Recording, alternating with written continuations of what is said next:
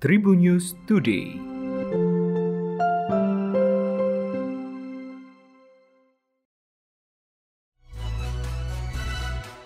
Halo Tribuners, berjumpa kembali bersama Memes. Memes di sini akan berbagi informasi untuk kalian, dimulai dari berita nasional.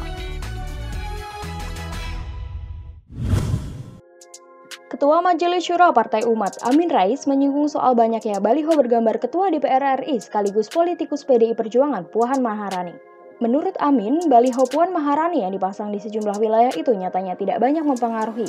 Justru, kata Amien, malah sebaliknya. Hal itu disampaikan Amien Rais dalam diskusi publik Perspektif dari Jogja untuk Indonesia 2024 pada Minggu 5 September 2021. Mulanya, Amien Rais menceritakan soal dirinya yang pernah berdiskusi dengan politisi PAN Deddy Gumelar alias Miing. Saat itu, kata Amien, Miing bercerita bahwa di partainya yang lama disiplin soal berpakaian serta atribut partai sangat dipegang. Bahkan dalam acara partai, Miing menyebut jika ada anggota yang tidak mengenakan seragam akan dikeluarkan dari ruang acara. Diketahui sebelum memutuskan pindah ke PAN, Miing diketahui mantan anggota PDI Perjuangan. Mantan Ketua MPR RI ini pun menilai apa yang dilakukan PDIP soal disiplin berpakaian merupakan hal yang bagus. Maka ia pun meminta kepada para jajaran partai umat yang didirikannya bisa melakukan hal itu. Amien mengatakan soal perubahan zaman yang terjadi saat ini di mana untuk mengenalkan partai baru seperti Partai Umat diperlukan sejumlah cara untuk berkenalan ke masyarakat.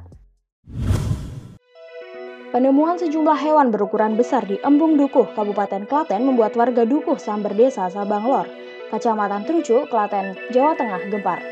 Pertama, warga menemukan terowongan kuno di sekitar Embung Dukuh Samber yang bakal direvitalisasi menjadi kolam pemancingan dan pusat kuliner di desa itu.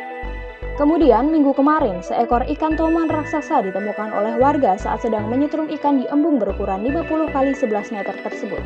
Lalu, pada Senin 6 September 2021 dini hari, warga menemukan seekor bulus di embung yang tengah dalam proses pengerukan itu. Seorang warga sekitar, Kirjo, menyebut jika hewan berukuran besar tersebut ditemukan warga sekitar pukul 2 waktu Indonesia Barat. Selanjutnya, bulus itu diangkat oleh warga bersama-sama dan diletakkan di dekat posko pengerjaan revitalisasi Embung Dukuh Samber itu. Pejabat Kepala Desa Sabanglor, Budi Ardianto, mengatakan bulus yang ditemukan oleh warga itu berukuran cukup besar, dengan panjang sekitar 80 cm, lebarnya sekitar 36 cm, dan berat 20 kg. Menurut Budi, di desa yang selama ini ia pimpin tidak pernah ditemukan bulus termasuk di Embung Dukuh Samber yang bakal direvitalisasi itu. Temuan bulus yang sudah mati itu bakal diawetkan oleh pemerintah desa Sabanglor dan dipajang di sekitar embung yang bakal direvitalisasi sebagai kolam pemancingan dan pusat kuliner itu.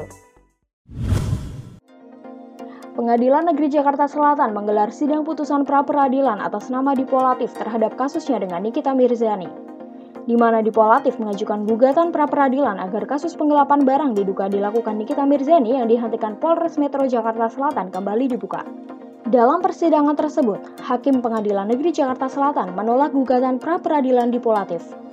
Hakim menolak gugatan pra-peradilan dikarenakan apa yang menjadi pembahasan soal penggelapan barang tersebut masuk ke dalam ranah harta bersama yang dimiliki saat pernikahannya antara Dipo Latief dan Nikita Mirzani. Sementara itu, kuasa hukum Dipo Latief, Diki Muhammad, enggan menanggapi sidang pra-peradilan yang ditolak oleh majelis hakim. Diberitakan sebelumnya, Dipo Latief sempat melaporkan Nikita Mirzani yang kala itu masih menjadi istrinya ke Polres Metro Jakarta Selatan pada Agustus 2018. Dipo Latief melaporkan Nikita Mirzani atas kasus dugaan penggelapan barang berupa mobil, celana dalam, dan lain-lainnya. Namun, polisi memberhentikan laporan Dipo Latief kepada Nikita dengan mengeluarkan SP3, sehingga kasus tersebut tidak diteruskan polisi.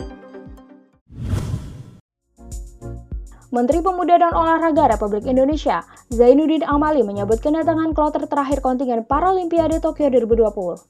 Kontingen Paralimpiade Tokyo 2020 disambut Menpora di VIP Terminal 3 Bandara Internasional Soekarno-Hatta pada Selasa 7 September 2021 dini hari. Sementara itu, turut hadir Ketua NOC Indonesia, Raja Sapta Oktohari, dan Deputi Bidang Peningkatan Prestasi Olahraga, Chandra Bakti, serta Asisten Deputi Bidang Pembudayaan Olahraga, Surono. Menpora Amali mengucapkan selamat datang kepada para kontingen Indonesia dalam sambutannya. Hasil Paralimpiade Tokyo 2020 dinilai melampaui target dari pemerintah dalam desain besar olahraga nasional untuk perbaikan peringkat dari Paralimpiade di Rio de Janeiro 2016. Pada Paralimpiade Rio 2016, Indonesia menempati peringkat 76 dengan perolehan 1 perunggu. Sementara dari Paralimpiade Tokyo 2020 ini, Indonesia berhasil menempati peringkat 43 dengan perolehan 9 medali, yakni 2 emas, 3 perak, dan 4 perunggu. Demikian tadi 4 informasi terkini yang menarik untuk kamu ketahui.